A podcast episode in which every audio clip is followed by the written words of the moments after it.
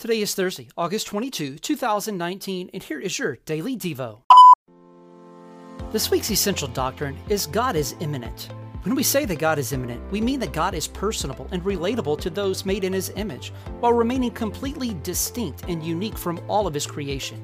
It means that God is not a distant deity, as imagined by the deist, who only sits on his heavenly throne with no interaction, but instead, he is a personal God who created people in his image to be in personal relationship with him.